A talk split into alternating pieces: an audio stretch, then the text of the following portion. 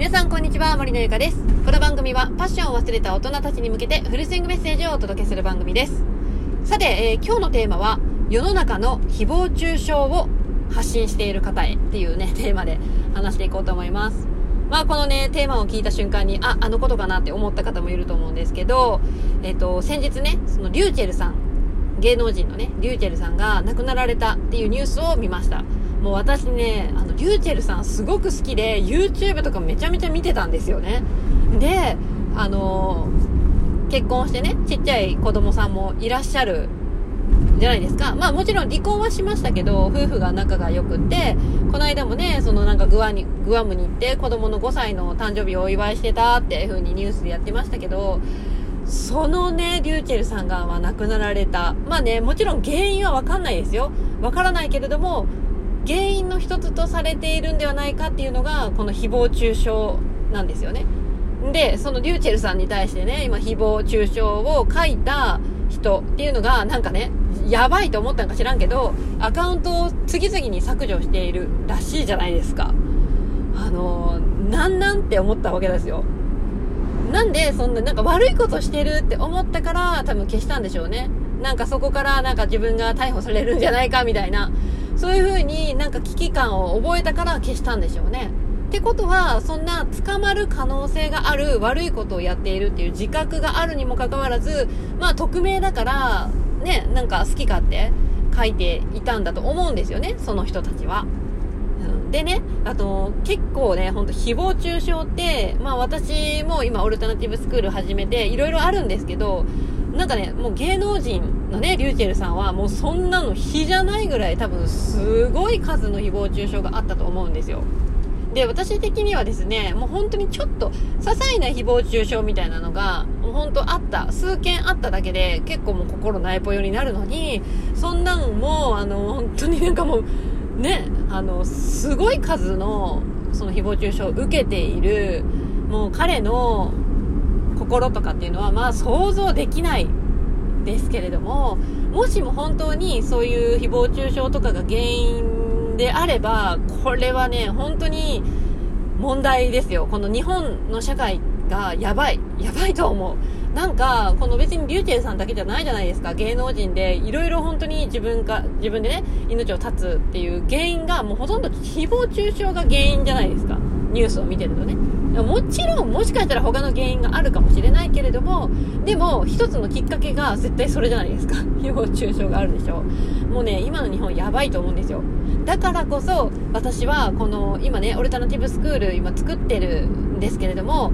本当にコミュニケーションの授業っていうのは、絶対に取り入れていった方がいいってずっと思っていて、ね、まあ、授業って言って、それをもう何、コミュ、今日はコミュニケーションの授業をしますとかではなくって、まあ、私がそもそもコーチのいる学校を作りたいっていうのも、そのコミュニケーションを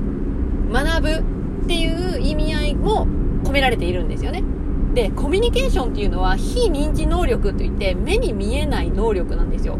で、今の学校っていうのは、まあ、主に認知能力って言われる、まあ、目に見える数字であったり、まあ、IQ とかね、あの、通知表とかね、そういう、ま、目に見える数字的なものを認知能力って言うんですけど、まあ、そこを、まあ、あの、結構伸ばす、テストの点数を良くするために、こう、頑張って勉強して、あの、試験を受けて、みたいなね、そういう感じの学校っていうか、まあ、こう、ね、学校は多いと思うんですけど、あの、私的にはですね、そういうテストの点数とかそういう目に見えるものではなくって、それこそ非認知能力って言って目に見えない人間力ですよね。その中にコミュニケーション能力っていうのがあるんですよ。で、あとは、もうあの、想像力。こういうことをすると相手がどう思うんだろうっていう想像力も見えない力だし、なんかね、そういうこう、非認知能力っていうものを学校で養わないと、本当にあの、大人になってから学ぶっていうことがほとんど機会が少なくなっちゃうので、だからこそ小学校とか中学校とかそういうまだ若い年齢の時にこういうコミュニケーションの授業であったり学ぶ機会っていうのを多く取ってあげる必要があるんではないかっていうふうに思うんですよね。で、結局ね、もう本当に誹謗中傷をする人っていうのは、その人と直接話をしているわけじゃないじゃないですか。もうただ単に表面上のなんかこうやっているようなこととか、あの、それだけを見て、で、勝手に想像して、で、自分の思い込みで多分書いてるんですよ。だってその人と話してないとやっぱりその人の思いとか考えていることって分かるわけないじゃないですか。だから全部想像想像でかつ思い込みでバンバンバンバン好きなこと書いているんですよね。でそういう人ってコミュ力が低いんですよ。本当に激低コミュニケーション能力が低いからこそ想像力がない。だからそういうことを好きかって言えるんですよね。だからこそ本当に今のこういう風な誹謗中傷を簡単にやれる、まあ、ネット社会もまあ問題なんですけどそれ以前にそれを書いてしまおうと思うコミュニケーション能力の低い大人たちが多いこの日本はやばいと思うんですよね。だからこそ本当にちっちゃい時からコミュニケーション能力っていうのを身につけるもっと伸ばすっていうことは必要なんだろうなっていうのを感じました。私はみんなはどう思いました？あのニュース見て。私の息子もちょうど今5歳で同じ年だったのでねまあ本当に気の毒だなっていうふうに思ったんですけどまあね本当に今ね、本当になんかそういう風な誹謗中傷した人はね、なんかわかんないけど、なんかアカウント削除してるとか言ってるじゃないですか。なんかもうバカじゃないと思って。そんななんかもう悪いことしたっていう自覚があるから消してるんでしょもうこんなことやったら最初から書くなやと思ったりするんだけれども、ね、本当に。まあ、もちろん自分の意見を伝えるとかね、その言うのは自由かもしれないけど、本当にその人を叩くというかね、あの、本当の思いとか、こう知らないくせに、勝手に好き勝手書くってなんなんて、本当にあの腹立たしいなって思いますね。なのでね、本当言葉は武器になるんですよ。本当に武器になりますよ。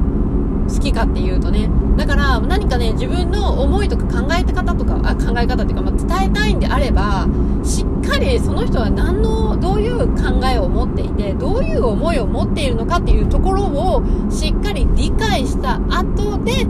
自分の思いを伝える。ようにした方が私はいいと思います。ただただもう表面的なところだけを見て叩いていくっていうのはね、コミュ力激低なんで皆さん気をつけてくださいね。はい。ということで、今日はね、ちょっと、あの、イラッとしたので こんな感じのラジオになりました。皆さんはどう思ったでしょうか？はい。ということで、今日の音声は以上になります。次回の音声でお会いしましょう。バイバイ。